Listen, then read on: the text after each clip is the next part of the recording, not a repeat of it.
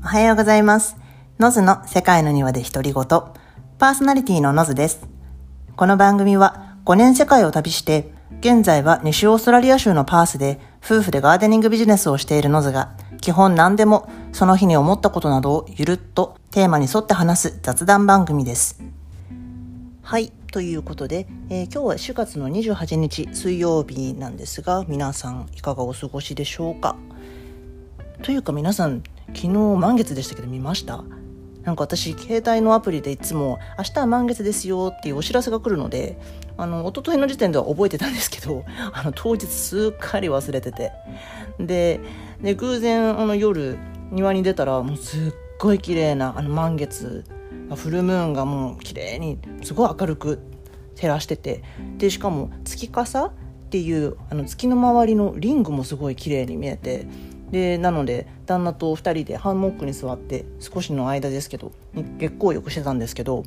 でなんか昨日はピンクムーンだったらしくてで私名前だけ聞くとあのあピンク色に見えるのかなとか想像してたんですけどなんかそうではないらしくてでなんかあのネイティブアメリカンの人たちがあの彼らは月の満ち欠けとともに生活をしていたのでで季節になぞらえてつけた名前らしいです。だからピンクムーンも春に咲くフロックスっていう花が由来だそうです。でうちの庭って結構あの夏は蚊が出るので逆にあのオーストラリアは今やっと秋なのでですごい気候も良かったので、まあね、もし旦那の胃腸炎が治りたてではなかったらあの美味しいお酒でも持ってきてお月見なんかしたいななんて気分になったんですけどでなんか調べてみたら、まあ、お月見はねあの日本の文化なんですけどでしかもお月見今年は9月21日らしいですよ。でねでお月見する十五夜は別名中秋の名月って呼ばれてるらしくてで秋の真ん中っていう意味らしいんででパースで考えたら秋の真ん中の満月の夜だったらあまさに昨日がお月見にぴったりの夜だったじゃんって 思ってで偶然のタイミングであの月光浴時間を楽しんでたのであのすごいいい時間にはなりました。でその後私たちも就寝時間があの9時5時っていうあのおじいちゃんとおばあちゃんみたいな生活をしてるのででもうなんか眠くなってきたので、まあ、9時頃2人ともベッドに行ってで私から電気消したんですけどでも眠かったから電気消したはずなんですけどなんか真っ暗になったらなんか気づいたらあれ？私目開いてるじゃん。みたいな。もう暗闇の中からだったのでもう目開いてても全然ちょっと最初気づかない。みたいな。でなんか目があの開いてくるとともになんか頭もだんだんだんだん冴えてきちゃって。でなんかもうそんなうちにあの隣ではだんあのあのなんか寝息が聞こえ始めて、うん、そのまま彼は結局寝てしまってで私はもう9時にベッドに入ったのにで結局やっと寝たのが2時半っていう、はあ、やってしまったみたいな。まあ別にそんなに何あもう寝れない寝れないって辛かったわけではないんですけど。まあでも5時間半もベッドの上で寝れなかったってことなんでもう長いっすよね。そう。でそうそれで普通はいつもだったらあの朝もしも私のガーデニングの仕事がなくても彼だけ出勤の日でも私は結構朝方なのでだいたい5時過ぎとかには起きてもう朝ごはんとか、まあ、ヨガとかも一緒にするんですけどなんかもう今朝はもう彼が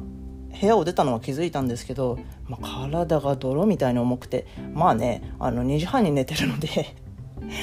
ねえでだから結局もう全然起きれなくて。で結局彼が家出たのが7時半過ぎぐらいで。でも、う、その後にのそのそって起きてく感じでした。でうちは通常あの2人暮らしなんですけどあの入れ替わりでよくバックパッカーの友達があのうちに滞在してて。で今はフレンチと日本人のカップルがここ半年ぐらい定期的に週単位でうちに住んでるんですけど。でリビング行ったらそのフレンチの彼もいてちょっと喋ってたんですけどもう私はもうすんごいもう寝ぼけながら「あよく寝れた」みたいにあの話したらそしたらなんか彼らもなんか昨日はああのなんか異様に寝れなかったみたいででなんか結構あの寝た後になんか眠りが浅くてなんかよく起きてしまったらしくてでそしたら彼が「ああもうちょっと後で月の満ち欠けチェックするわ」とか言ってて「はあそうだよ昨日は満月!」と思って。もうそんな何その5時間半の間には全く思い出さなかったのにその時に思い出すっていう。そう。でねなんか昔から物語でも狼男とかのあの満月で変身しちゃうとかもありますけどなんか悟空とか。で実際なんかそれで調べてみたんですけどなんか月の満ち欠けって科学的にも特にあの満月と不眠の関係って研究がされてるみたいででちょうど今年の1月末にアメリカとアルゼンチンの研究者のサイエンスエビデンスに出た記事で、まあ、ちょっとあの抜粋してみますけどあの天体の明るさが私たちの24時間サイクルの秩序をつける体内時計に影響を与えているというその仮説を提唱してその仮説に基づいて睡眠サイクルを計測し実験が行われた。計測の対象者は都心と地方電気のあるところないところに住む562人。計測が始まってから数週間後満月前の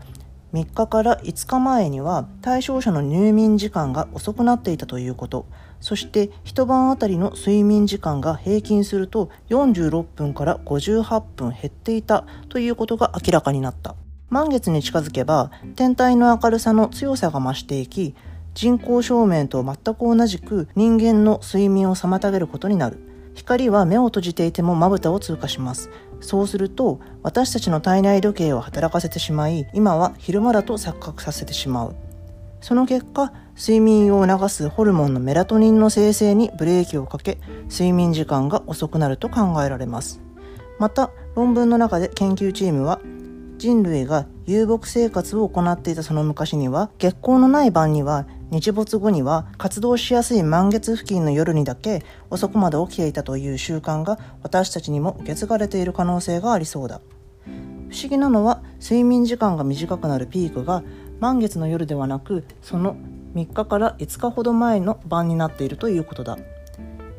その理由について論文の共著者の一人は満月が近づくにつれて夕方などの早い段階で月が顔を出すようになり日が沈んでからも活動を受けやすいからではないかという考えを示しているということらしいです。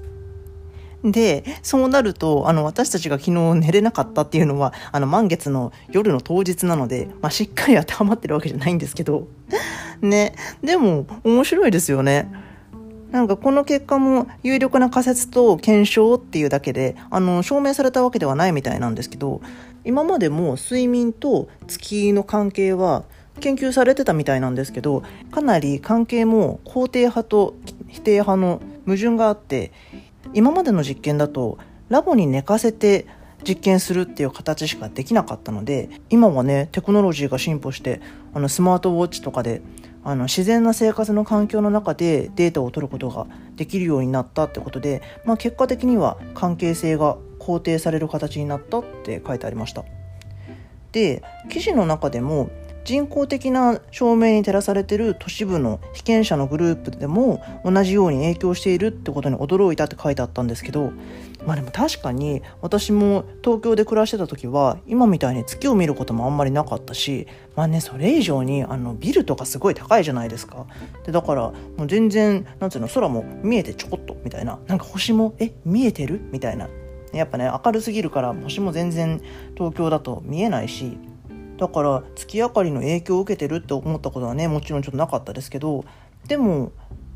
いろいろなね動物とか植物とかあの虫とかも月の満ち欠けが影響している生き物ってすごく多いので、まあ、例えばあのウミガメとかも満月の時に出産することが多いとか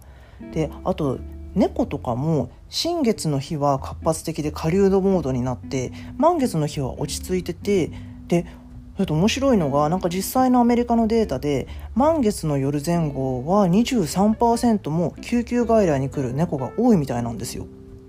でただ飼い猫とかだとやっぱり人と暮らしてるのでねあのそれがあの満月のモードとあの満月のモードと新月のモードが逆になったりすることもあるみたいなんですけどまあどちらにしても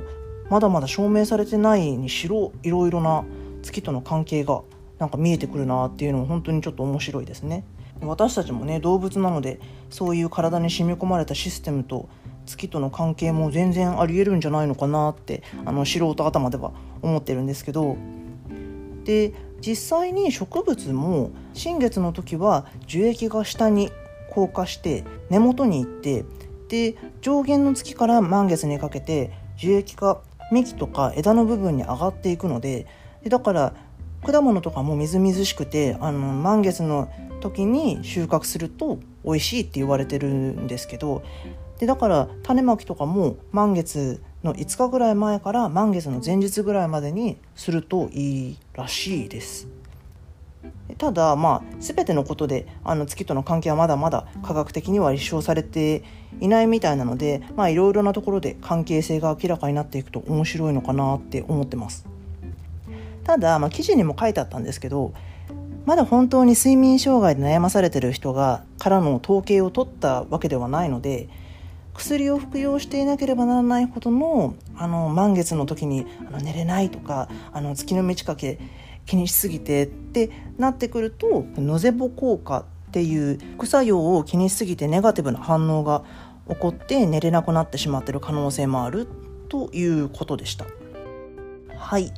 ということで今回はあのちょっと月と睡眠をの関係性を私の寝不足から そんな話をちょっとしてみました。はい。で、この番組ではいろいろ日々こんな感じで私の最近ちょっと学んだことも含めて海外暮らしとか日々一人でちょっとゆるりと喋ってるラジオなので家事の合間とか通勤通学とかまあ少し合間の時間で気楽に聞いてもらえると嬉しいですしあとは Spotify とかでも最近配信が始まってるのでお好きなアプリで聞いてみてください。で番組のインスタもありますのでよろしかったらフォローもお願いします。あともし質問やあの話してほしいテーマなどもありましたら番組専用のメールアドレスも作りましたのでえっ、ー、とローマ字でセカニワ .noz ノズ。は NOZ で、えー、アットマーク gmail.com の方にお願いします。ということで今日はこの辺にしようかと思います。皆さん素敵な一日をお過ごしくださいませ。それでは、See ya!